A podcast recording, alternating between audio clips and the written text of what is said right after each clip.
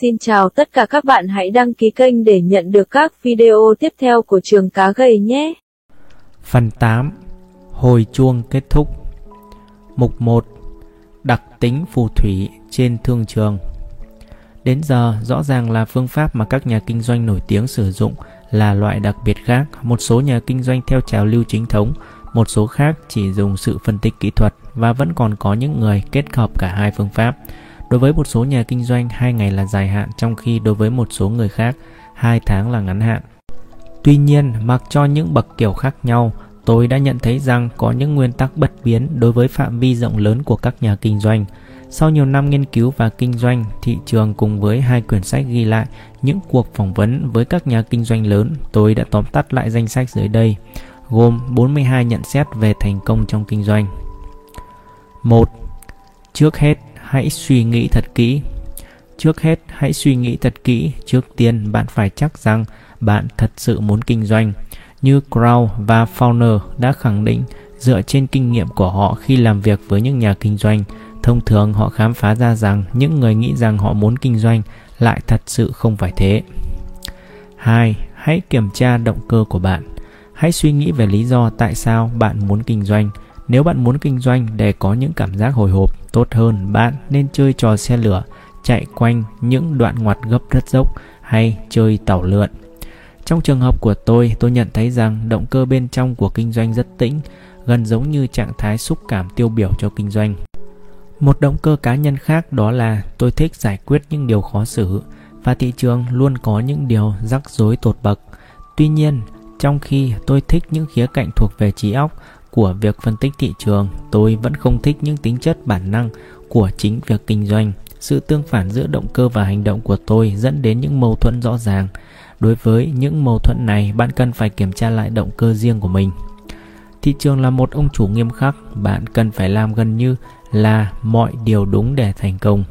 Nếu có những phần nào đó ở bạn đi ngược hướng thì bạn đã thất bại trước khi bạn khởi sự. Tôi đã giải quyết những mâu thuẫn riêng của mình như thế nào? Tôi quyết định tập trung hoàn toàn vào những phương pháp kinh doanh có tính máy móc để loại ra những cảm xúc trong kinh doanh. Việc tập trung vào mục đích của các hệ thống tự động với một tầm quan trọng không kém khi đem sức lực của tôi vào một phần của việc kinh doanh mà tôi thích đó là khía cạnh giải quyết những khó khăn. Dù cho tôi đã cống hiến sức lực của mình vào những hệ thống tự động vì những lý do này trong nhiều năm, cuối cùng tôi nhận ra rằng tôi muốn đi sâu vào khía cạnh đặc biệt này. Điều này không có nghĩa là sự ủng hộ cho những hệ thống kỹ thuật đối với những phương pháp định hướng của con người. Tôi chỉ nêu lên một ví dụ cá nhân, câu trả lời thích hợp đối với một nhà kinh doanh khác có thể hoàn toàn khác. 3. Làm cho phương pháp kinh doanh thích hợp hơn với nhân cách của bạn. Việc chọn một phương pháp phù hợp với nhân cách và ở mức thích hợp của bạn là điều quan trọng. Nếu bạn không chịu đựng được việc bị mất đi những lợi nhuận đáng kể, thì ngay cả một phương pháp có chiều hướng tốt lâu dài cũng là một thảm họa, bởi vì bạn sẽ không bao giờ đủ khả năng theo đuổi. Nếu bạn không muốn nhìn màn hình, chỉ số suốt ngày hoặc không thể, thì đừng thử phương pháp kinh doanh từng ngày. Nếu bạn không chịu được những căng thẳng cảm xúc trong những quyết định kinh doanh, thì hãy thử làm hệ thống tự động trong kinh doanh thị trường. Phương pháp mà bạn dùng phải thích hợp với bạn, nó phải thật tiện ích. Tôi không nói quá về tầm quan trọng của điều này. Hãy nhớ lại, Randy McKay đã khẳng định gần như tất cả những nhà kinh doanh thành công mà tôi biết đều thật sự có một biểu kinh doanh hợp với nhân cách của họ. Nhân thể, sự không hòa hợp giữa kiểu kinh doanh và nhân cách là một trong những lý do mấu chốt tại sao những hệ thống kinh doanh được mua bán ít khi đem lợi nhuận cho những người mua, cho dù đó là một hệ thống tốt, trong khi cơ may của việc có được một hệ thống kinh doanh thành công chắc chắn ít hơn 50% thì cơ may có được một hệ thống phù hợp với nhân cách của bạn nhiều hơn. Tôi sẽ để cho trí tưởng tượng của bạn quyết định về cơ may của việc mua được một hệ thống có lợi, ít mạo hiểm và sử dụng có hiệu quả. 4. Hoàn toàn cần thiết phải có một lợi thế. Bạn không thể thành công nếu không có một lợi thế ngay cả với một phương pháp hay nhất thế giới và những kỹ năng quản lý tiền bạc. Nếu bạn có thể thành công, điều đó có nghĩa là bạn có thể thắng trò roulette trong một thời gian dài với phương pháp hoàn hảo và sự kiểm soát liều lĩnh. Dĩ nhiên đó là việc không thể làm được vì những điều luật xác suất. Nếu bạn không có lợi thế, tất cả những quản lý tiền bạc và phương pháp chỉ có thể đảm bảo rằng bạn sẽ dần dần chảy máu đến chết. Đương nhiên nếu bạn không biết đâu là lợi thế của mình thì bạn sẽ không có nó. 5. Rút ra một phương pháp. Có được lợi thế, bạn phải có một phương pháp. Phương pháp kiểu gì không quan trọng, một số nhà kinh doanh siêu Việt thuộc về trào lưu chính thống, số khác đơn thuần là những nhà kỹ thuật và một số thì lai tạp. Ngay cả trong một nhóm cũng có những biến thể khác nhau, ví dụ như trong nhóm những nhà kỹ thuật có những người đọc băng hay tương đương trong thời hiện đại là những người chuyên nhìn màn hình những nhà lập biểu đồ, những nhà kinh doanh với hệ thống tự động, những nhà phân tích Elliott Way và phân tích GAN và còn nhiều nữa. Kiểu phương pháp không quan trọng, nhưng điều quan trọng là phải có và dĩ nhiên phương pháp phải có lợi thế. 6. Phát triển một phương pháp là một việc khó. Đường tắt ít bao giờ dẫn đến thành công. Khi phát triển phương pháp của mình, bạn phải nghiên cứu, nhận xét và suy nghĩ. Hãy mong đợi một quá trình mất nhiều thời gian và tận tâm. Hãy mong đợi những thất bại trước khi bạn tìm ra một phương pháp kinh doanh thành công thích hợp với bạn. Hãy luôn nhớ bạn đang phải đối chọi lại hàng chục ngàn nhà chuyên nghiệp. Tại sao bạn phải làm giỏi hơn người khác? Nếu việc đó dễ dàng thì đã có thêm hàng đống nhà triệu phú.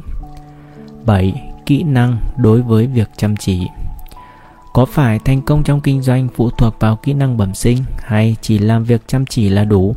Không có một câu hỏi nào trong tâm trí tôi về việc những nhà kinh doanh siêu Việt có một cái tài đặc biệt trong kinh doanh. Việc chạy marathon là một so sánh thích hợp. Hầu như ai cũng có thể chạy marathon với điều kiện phải tận tâm và chăm chỉ. Tuy nhiên, nếu không có những cố gắng và hoài bão, thì chỉ một số ít người có thể chạy marathon 2 giờ 12 phút. Tương tự, ai cũng có thể học chơi một nhạc cụ. Nhưng vẫn thế, nếu không tận tụy, chỉ một số người đếm đầu ngón tay có tài bẩm sinh có thể trở thành nhà độc tấu hòa nhạc. Quy tắc chung là những buổi trình diễn được mong đợi đòi hỏi cả tài năng bẩm sinh và tận tụy làm việc để thấy được những tiềm ẩn bên trong. Nếu thiếu tài năng bẩm sinh, việc tận tụy chỉ có thể đem lại sự thành thạo chứ không phải là sự xuất sắc. Theo ý kiến tôi, những nguyên tắc giống thế có thể ứng dụng trong kinh doanh gần như ai cũng có thể trở thành một nhà kinh doanh có lãi. Nhưng chỉ có vài người có tài bẩm sinh trở thành nhà kinh doanh siêu việt. Vì lý do này, chúng ta có thể dạy kinh doanh thành công nhưng chỉ tới một mức độ nào đó. Hãy thực tế trong mục tiêu của bạn. 8. Việc kinh doanh tốt cần ít nỗ lực. Hãy đợi một tí, không phải tôi vừa liệt kê tận tâm là một trong những yếu tố của kinh doanh thành công sao? Làm thế nào kinh doanh đòi hỏi tận tâm mà ít nỗ lực? Không có sự phủ nhận ở đây, tận tâm ám chỉ đến quá trình chuẩn bị, những nghiên cứu và nhận xét cần thiết để trở thành nhà kinh doanh giỏi, chứ không phải bản thân việc kinh doanh. Ở khía cạnh này, tận tâm được kèm theo những phẩm chất như sự khôn ngoan, sáng tạo, kiên trì, hoài bão và nghị lực. Làm việc chăm chỉ chắc chắn không có nghĩa là quá trình kinh doanh tự thân nó không đầy nỗ lực. Nó không ám chỉ việc đấu tranh và chống chọi với thị trường. Ngược lại, quá trình kinh doanh càng tự nhiên và ít nỗ lực thì cũng có nhiều cơ hội thành công. Như một nhà kinh doanh ẩn danh trong quyển Thiền và nghệ thuật kinh doanh chỉ ra trong kinh doanh cũng giống như bắn cung khi có nỗ lực, sức gió, sự căng thẳng, sự đấu tranh hay cố gắng thì hỏng bét. Bạn không khớp, không hợp với thị trường, việc kinh doanh hoàn hảo là một việc đòi hỏi ít nỗ lực. Hãy xem một vận động viên chạy đường dài cấp quốc tế vượt qua dặm này đến dặm khác với tốc độ 5 dặm trên một phút. Mắc cho đường dài và tốc độ, bây giờ hình dung một người mập quá khổ 250 cân anh cố gắng vượt một dặm trong 10 phút gần như là không thể được. Tuy nhiên anh ta gần như phải vật lộn rồi thở hổn hển, bỏ hơi tai. Ai đang tốn nhiều sức và nỗ lực, ai đang thành công hơn, dĩ nhiên người chạy cấp quốc tế đã cực nhọc trong suốt lúc luyện tập và nỗ lực trước đây cùng với sự hòa hợp là những yếu tố cần thiết cho thành công của anh ta. 9. Quản lý tiền bạc và kiểm soát rủi ro. Gần như những người mà tôi phỏng vấn cho rằng quản lý tiền bạc quan trọng nhiều hơn cả phương pháp kinh doanh, nhiều hệ thống tiềm ẩn thành công hay những phương pháp kinh doanh dẫn đến thảm họa vì nhà kinh doanh đã áp dụng một chiến thuật thiếu một phương pháp kiểm soát rủi ro. bạn không cần phải danh toán học hay am hiểu lý thuyết đầu tư để kiểm soát rủi ro. Việc kiểm soát những nguy hại rất dễ như phương pháp bao gồm 3 bước sau đây. 1. Không bao giờ liều hơn 1 hay 2% vốn của bạn trong bất cứ việc kinh doanh nào. Tùy vào phương pháp của bạn, một con số cao hơn chút đỉnh cũng được. Tuy nhiên, tôi nhất định chống lại những gì vượt quá 5%. 2. Dự đoán trước lối thoát cho bạn trước khi bạn bắt đầu kinh doanh. Nhiều nhà kinh doanh mà tôi phỏng vấn đều nói lên chính xác nguyên tắc này. 3. Nếu như bạn không có một con số dự đoán chắc chắn về số vốn ban đầu, ví dụ 10 đến 20%, hãy tạm nghỉ, phân tích sai chỗ nào và đợi đến lúc bạn cảm thấy tự tin và có một ý nghĩ thì bắt đầu kinh doanh trở lại. Đối với những nhà kinh doanh có những chương mục lớn, việc kinh doanh nhỏ là một thay đổi thích hợp tương ứng với một kỳ nghỉ trong kinh doanh. Chiến thuật cắt giảm kinh doanh đột ngột trong chuỗi thất bại là một vấn đề đã được các nhà kinh doanh đề cập đến khi phỏng vấn. 10. Đặt kế hoạch kinh doanh.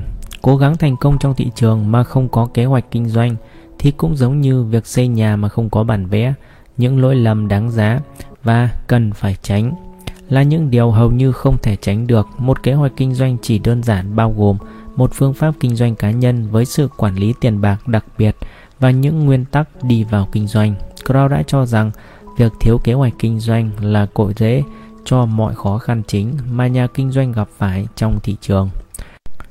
Driho nhấn mạnh rằng một kế hoạch kinh doanh cần phản ánh triết lý cốt lõi của một cá nhân. Ông ta giải thích rằng không có triết lý cốt lõi, bạn sẽ không thể giữ vững được vị trí của mình hay bám chặt với việc kinh doanh của bạn trong suốt những thời kỳ thật sự khó khăn. 11.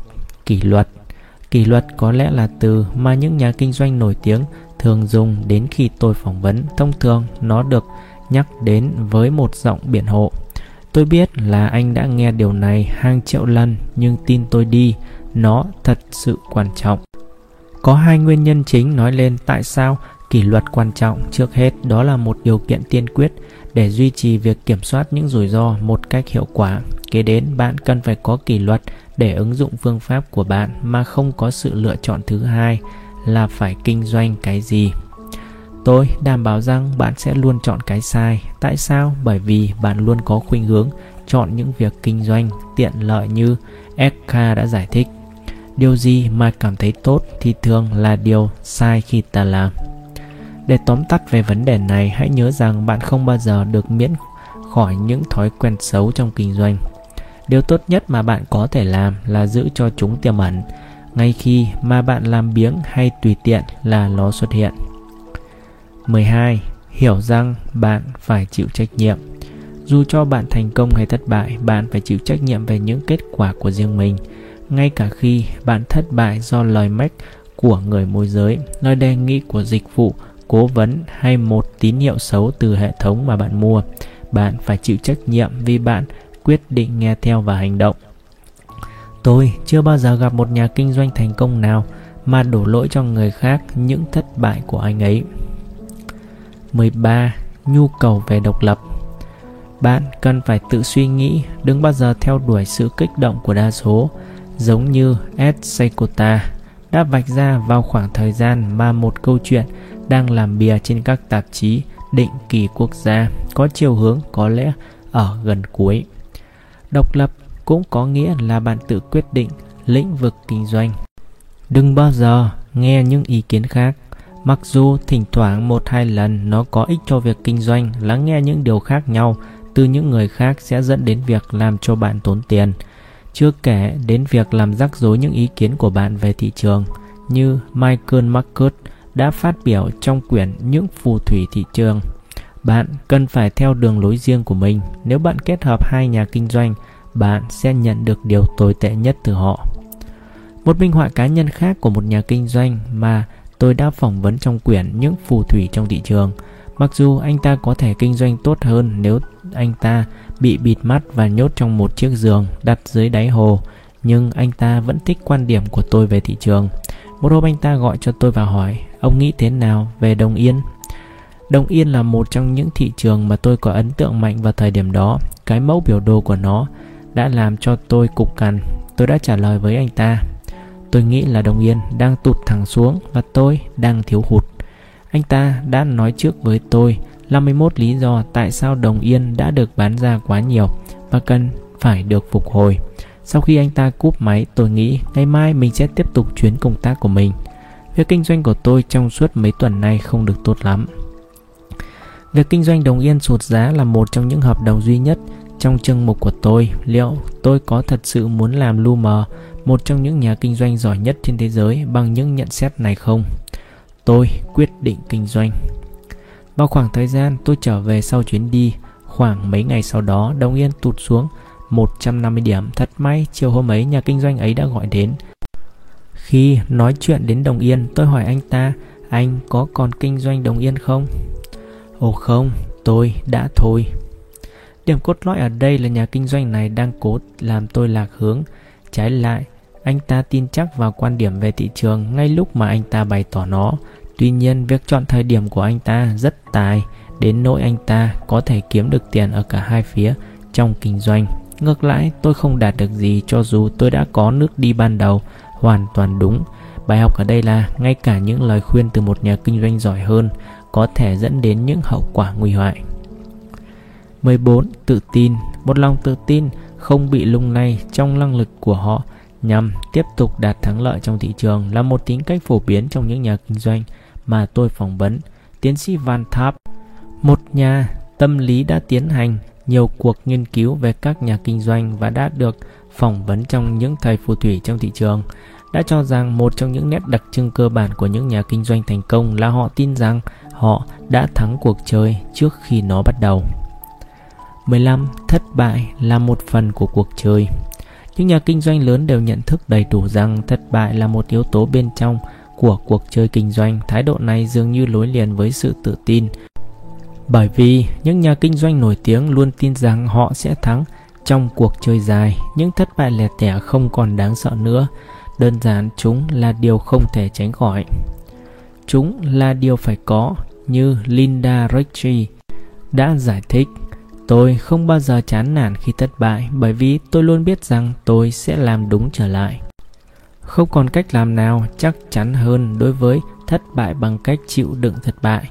Nếu bạn không thể chịu đựng thất bại, bạn sẽ hoặc là phải nhận những thất bại lớn hay là đánh mất những cơ hội kinh doanh lớn. Cả hai sai lầm đó đủ để nhấn chìm mọi cơ hội thành công. 16. Thiếu tự tin và không có lời. Chỉ kinh doanh khi nào bạn thấy tự tin và lạc quan, tôi thường nghe các nhà kinh doanh bảo rằng dường như tôi không thể làm điều gì đúng hay là tôi dám cá rằng tôi đang dừng lại ngay trước khi tôi xuống dốc. Nếu bạn nhận thấy mình đang có những suy nghĩ tiêu cực này, đó chắc chắn là dấu hiệu đã đến lúc ngừng kinh doanh. Hãy từ từ trở lại việc kinh doanh. Hãy xem việc kinh doanh như một biển lạnh, hãy kiểm tra nước trước khi nhảy xuống. 17. Luôn khẩn cấp tìm những lời cố vấn. Việc cấp bách tìm kiếm những lời cố vấn biểu lộ việc thiếu tự tin như Linda Ritchie đã nói, nếu bạn luôn thấy rằng mình luôn bị thúc giục phải tìm những lời khuyên của người khác trong một việc kinh doanh, đó rõ ràng là dấu hiệu để bạn rời khỏi vị trí của mình. 18. Đức tính kiên nhẫn Luôn chờ đợi đúng cơ hội làm tăng khả năng thành công không phải lúc nào bạn cũng ở trong thị trường như Edwin Lefebvre đã viết trong cuốn sách của ông những kinh nghiệm của nhà buôn chứng khoán. Có một người ngu luôn làm những điều sai vào mọi lúc tại mọi nơi, nhưng có một kẻ ngu ở phố quân luôn nghĩ rằng anh ta lúc nào cũng phải kinh doanh. Một trong những miêu tả sinh động khác về sự kiện nhẫn trong kinh doanh đã được Jim Roger đưa ra trong những thầy phù thủy trong thị trường. Tôi chỉ đợi đến khi tiền đã nằm sẵn ở một góc và tất cả những điều mà tôi phải làm là đi đến đấy và nhặt tiền. Nói cách khác, anh ta đợi cho đến khi việc kinh doanh chắc ăn đến nỗi nó dường như dễ như là nhặt tiền từ trên sàn lên.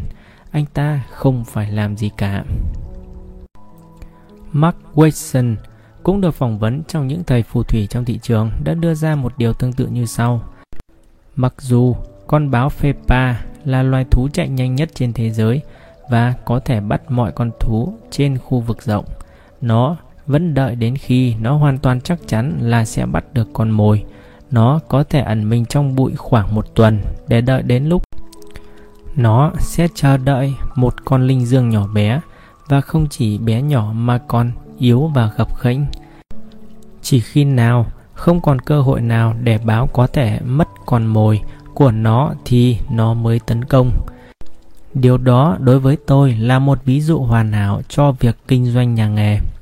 Hãy xem đây như là một lời khuyên nhỏ về tính kiên nhẫn, đặc biệt chống lại việc quá khích, quá mong muốn được kinh doanh để rồi nhận lại những thất bại trước. Việc dốc sức kinh doanh rõ ràng là cách làm ăn thất bại. 19.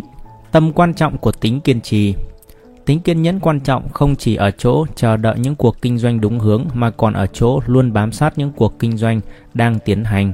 Việc để mất những món lời xứng đáng từ công cuộc kinh doanh đúng hướng là một nhân tố mấu chốt giới hạn lợi nhuận. Hãy trích lời của Lefebvre trong quyển Những kinh nghiệm. Tôi không hề nghĩ tới việc kiếm món tiền cách xù, tôi chỉ luôn nghĩ phải bám sát, phải bám thật chặt công việc kinh doanh. Còn Eka thì cho rằng câu châm ngôn sau đây là hoàn toàn sai. Anh không thể bị phá sản nếu anh vẫn thu lợi nhuận. Và Eka cho rằng chính quan niệm đó đã làm cho nhiều nhà kinh doanh phá sản. Thực vậy, những kẻ làm ăn kiểu tài tử bị phá sản do thua lỗ lớn, còn những nhà kinh doanh chuyên nghiệp bị phá sản do chỉ thu được những lợi nhuận thấp. 20. Tham khảo những ý kiến làm thế nào kinh doanh ít rủi ro nhất. Một trong những bài tập mà tiến sĩ Van Tháp đã dùng trong cuộc hội thảo của ông là nhờ những người tham dự dành thì giờ để viết lại những ý kiến của họ về việc kinh doanh ít rủi ro. Có một ý kiến về ít rủi ro rất có giá trị vì nó kết hợp hai yếu tố cần thiết, kiên nhẫn và kiểm soát được rủi ro. Dành thì giờ để suy nghĩ về những chiến thuật ít rủi ro là một bài tập hữu ích đối với tất cả các nhà kinh doanh. Sẽ có những ý kiến khác biệt giữa nhà kinh doanh này với nhà kinh doanh khác, tùy thuộc vào thị trường, họ kinh doanh và vào hệ phương pháp họ dùng. 21. Tầm quan trọng của việc thay đổi tỷ lệ cá cược. Tất cả những nhà kinh doanh thành công trên đường dài đều có một lợi thế, tuy nhiên lợi thế đó có thể thay đổi rất lớn từ việc kinh doanh này sang việc kinh doanh khác. Có thể biểu thị dưới mặt toán học rằng trong bất cứ cuộc đánh cược nào với những xác suất khác nhau, phân thắng cược cực đại hóa bằng cách điều chỉnh tỷ lệ cá cược cùng với khả năng xảy ra thành công. Chiến thuật cá cược tối ưu trong bài xì là một minh họa hoàn hảo cho khái niệm này. Xem chương của Hun. Nếu như nhà kinh doanh suy nghĩ việc kinh doanh này có nhiều lợi thế, lấy ví dụ như dựa trên mức độ tự tin cao, đảm bảo rằng đây là tín hiệu đáng tin cậy thì sẽ tỏ ra có nhiều năng nổ trong những tình huống này. Như Drucken Miller đã diễn tả, cách để mà tìm được nhiều tiền lời dài hạn thì nằm trong việc bảo quản vốn và việc điều hành. Một khi bạn đã có niềm tin vững chắc trong kinh doanh, bạn phải tấn công mạnh liệt. Muốn làm một con lợn cũng phải có can đảm. Đối với một số nhà phù thủy thị trường, những phán đoán sắc bén như khi nào phải tăng tốc và can đảm làm điều đó đã trở thành những phương tiện phải học để đạt được tiền lời bất thường. Một số nhà kinh doanh được phỏng vấn cho rằng họ thay đổi tầm cỡ kinh doanh tùy thuộc vào cách họ đang kinh doanh. Lấy ví dụ, MCK đã chỉ ra rằng đối với anh ta, việc thay đổi tầm cỡ do hàng trăm nhân tố không phải là điều bất thường. Anh ta nhận thấy rằng điều này đã giúp anh ta giảm bớt những rủi ro trong thời kỳ xuống dốc và làm tăng lợi nhuận trong thời kỳ hoàng kim. 22. Tham gia và rút khỏi kinh doanh. Bạn không cần phải tham gia hay rút khỏi kinh doanh ngay lập tức. Nhập hay rút khỏi một tình thế sẽ đem lại sự linh hoạt trong việc điều chỉnh kinh doanh và mở rộng những khả năng lựa chọn. Hầu hết các nhà kinh doanh đều để mất đi tính linh hoạt này do không chịu thay đổi quan niệm, bởi vì con người ta sinh ra ai cũng muốn hoàn hảo.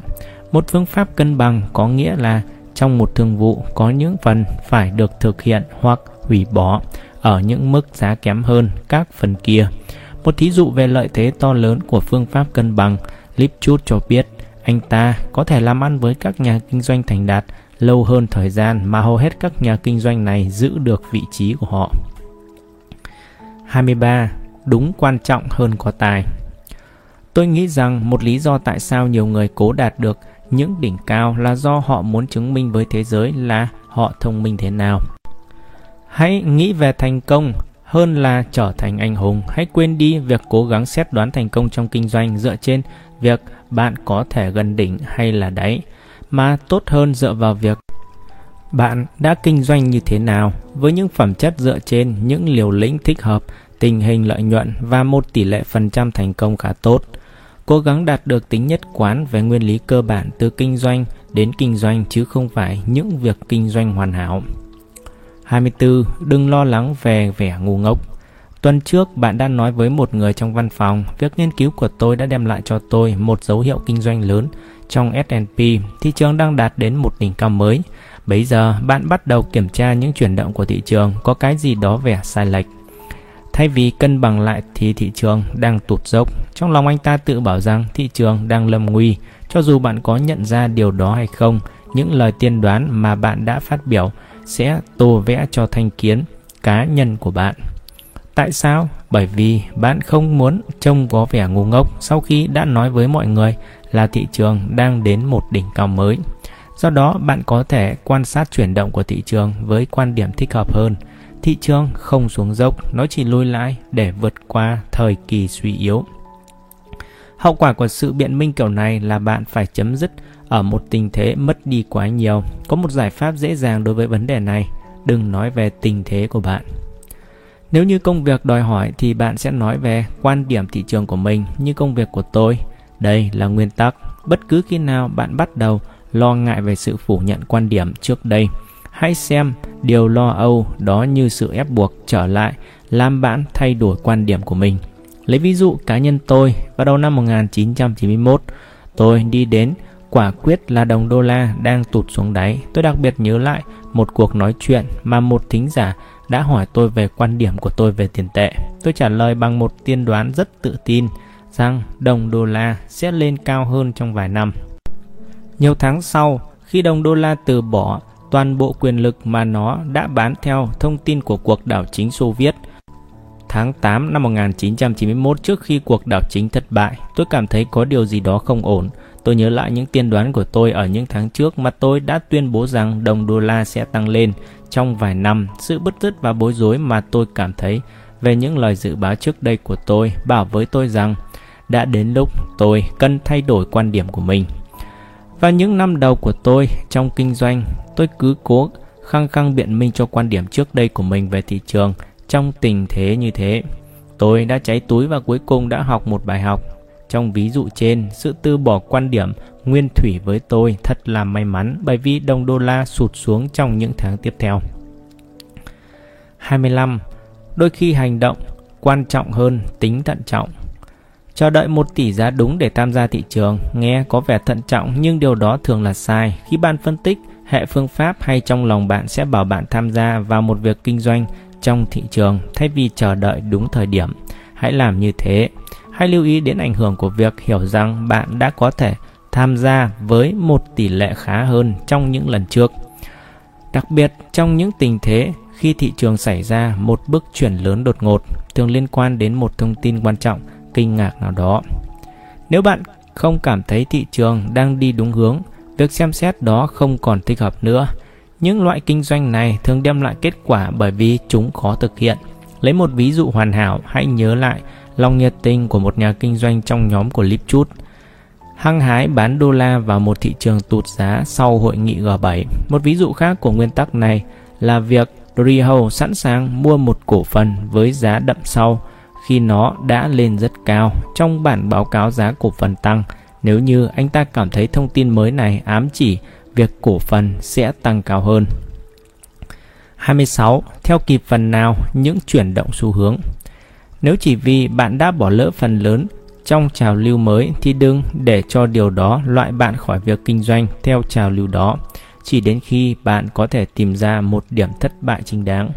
Nhớ lại nhận xét của McKay rằng phần dễ nhất của một xu hướng là cái tỷ lệ trung bình gợi ý cho những phần bỏ lỡ của một trào lưu trước tham gia. 27. Gia tăng lợi nhuận chứ không phải số lần thành công.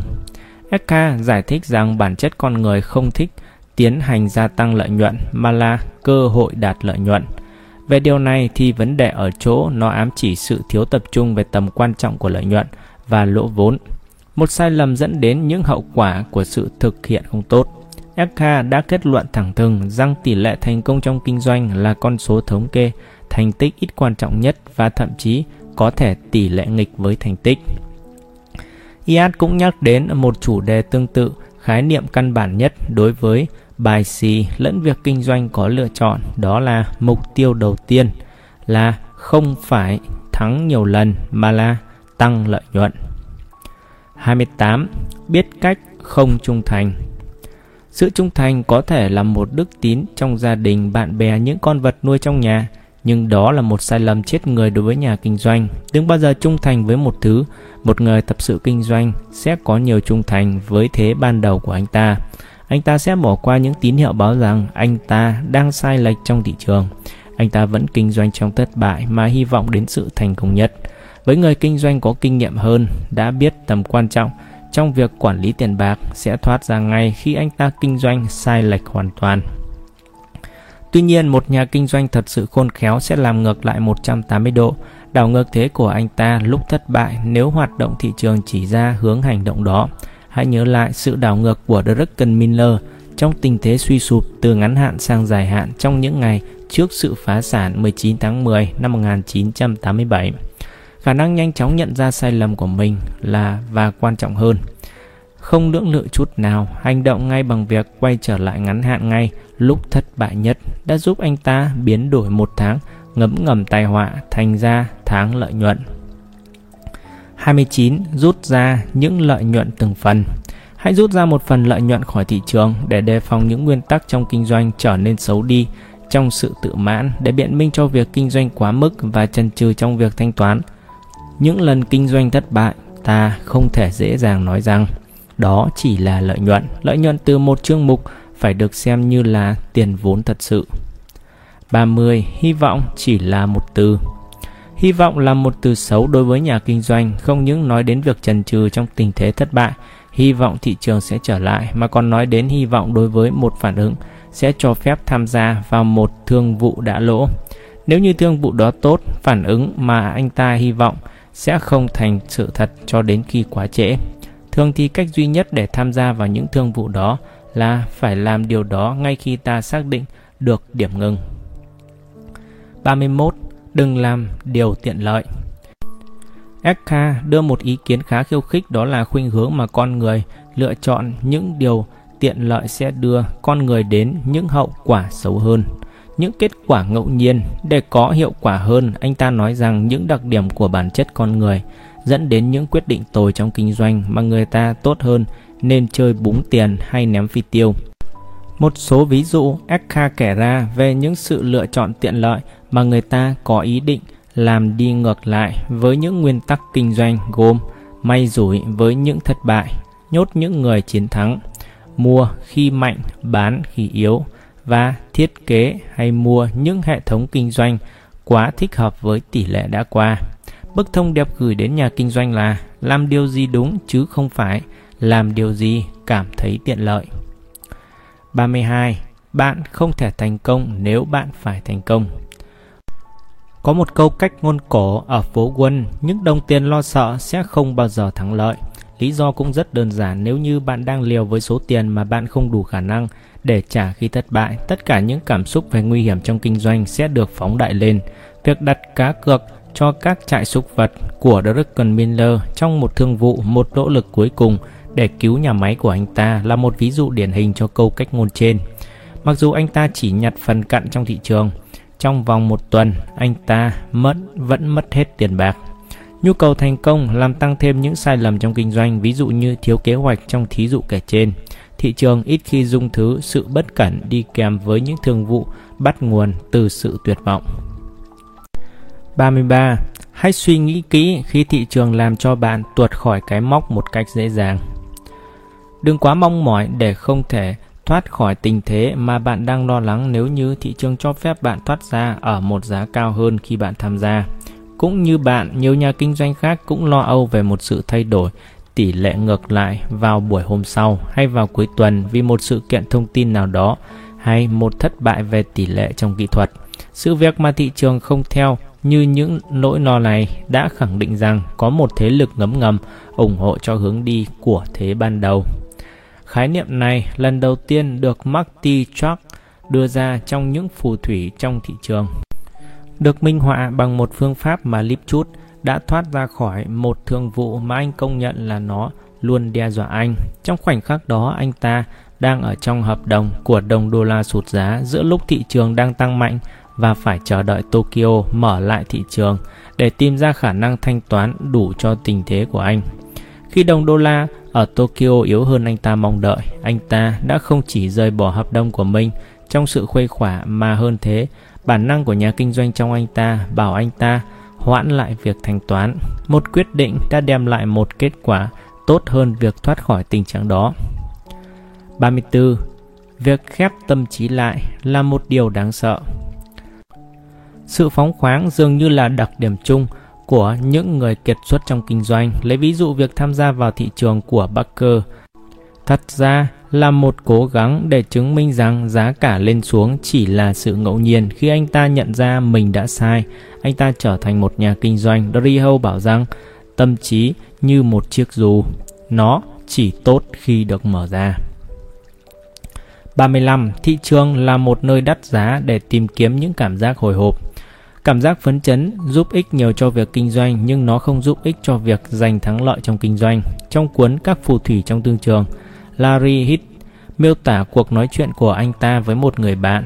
Bạn anh hỏi, Larry, làm thế nào cậu kinh doanh được theo phương pháp như cậu đã làm?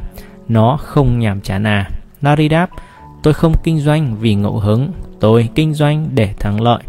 Điều này được nhắc lại khi Fowler miêu tả một nhà kinh doanh dẹp bỏ việc kinh doanh vì anh ta cảm thấy nhàm chán khi việc đó chỉ để đem lại lợi nhuận. 36. Trạng thái bình tĩnh của một nhà kinh doanh Nếu như có một trạng thái cảm xúc đi kèm với việc kinh doanh thành công thì đó là sự tương phản với cảm giác hồi hộp. Dựa trên những nhận xét, Fauner đã tuyên bố rằng các nhà kinh doanh nổi tiếng có thể giữ được bình tĩnh và thờ ơ trước những việc thị trường đang lên.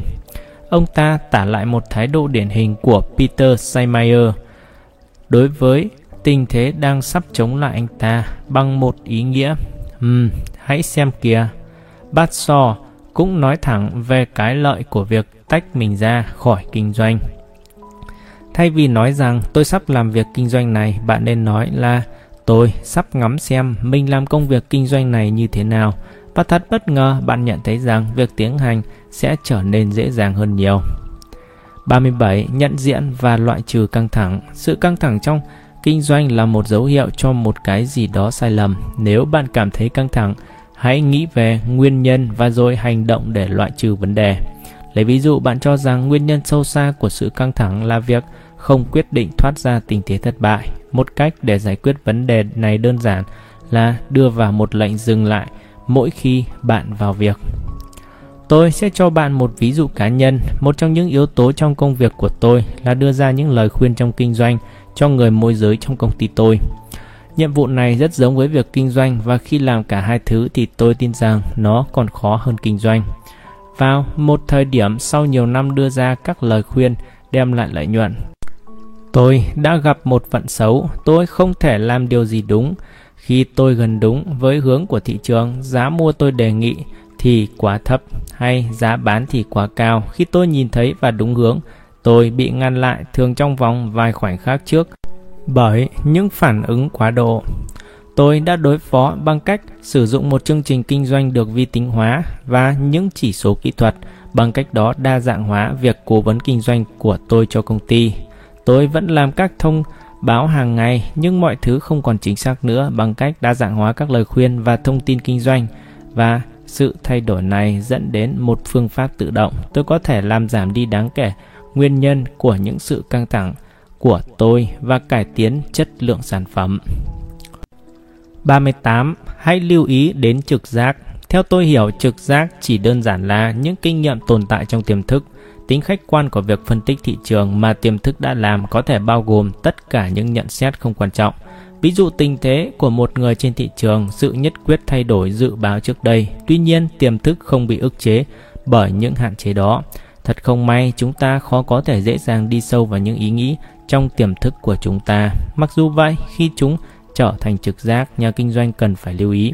Như một nhà kinh doanh ẩn danh trong quyển Thiền và nghệ thuật kinh doanh đã diễn đạt mấu chốt ở chỗ ta phân biệt được những điều mà ta muốn nó xảy ra và điều mà ta biết nó sẽ xảy ra.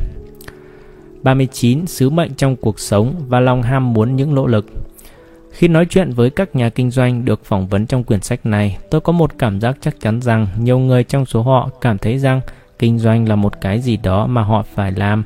Về cơ bản đó là sứ mệnh của họ trong cuộc sống. Nhớ lại câu trích dẫn của Charles Fauner về việc miêu tả sứ mệnh của John Ginder, điều gì mà anh yêu thích đến nỗi anh phải trả giá để làm việc đó.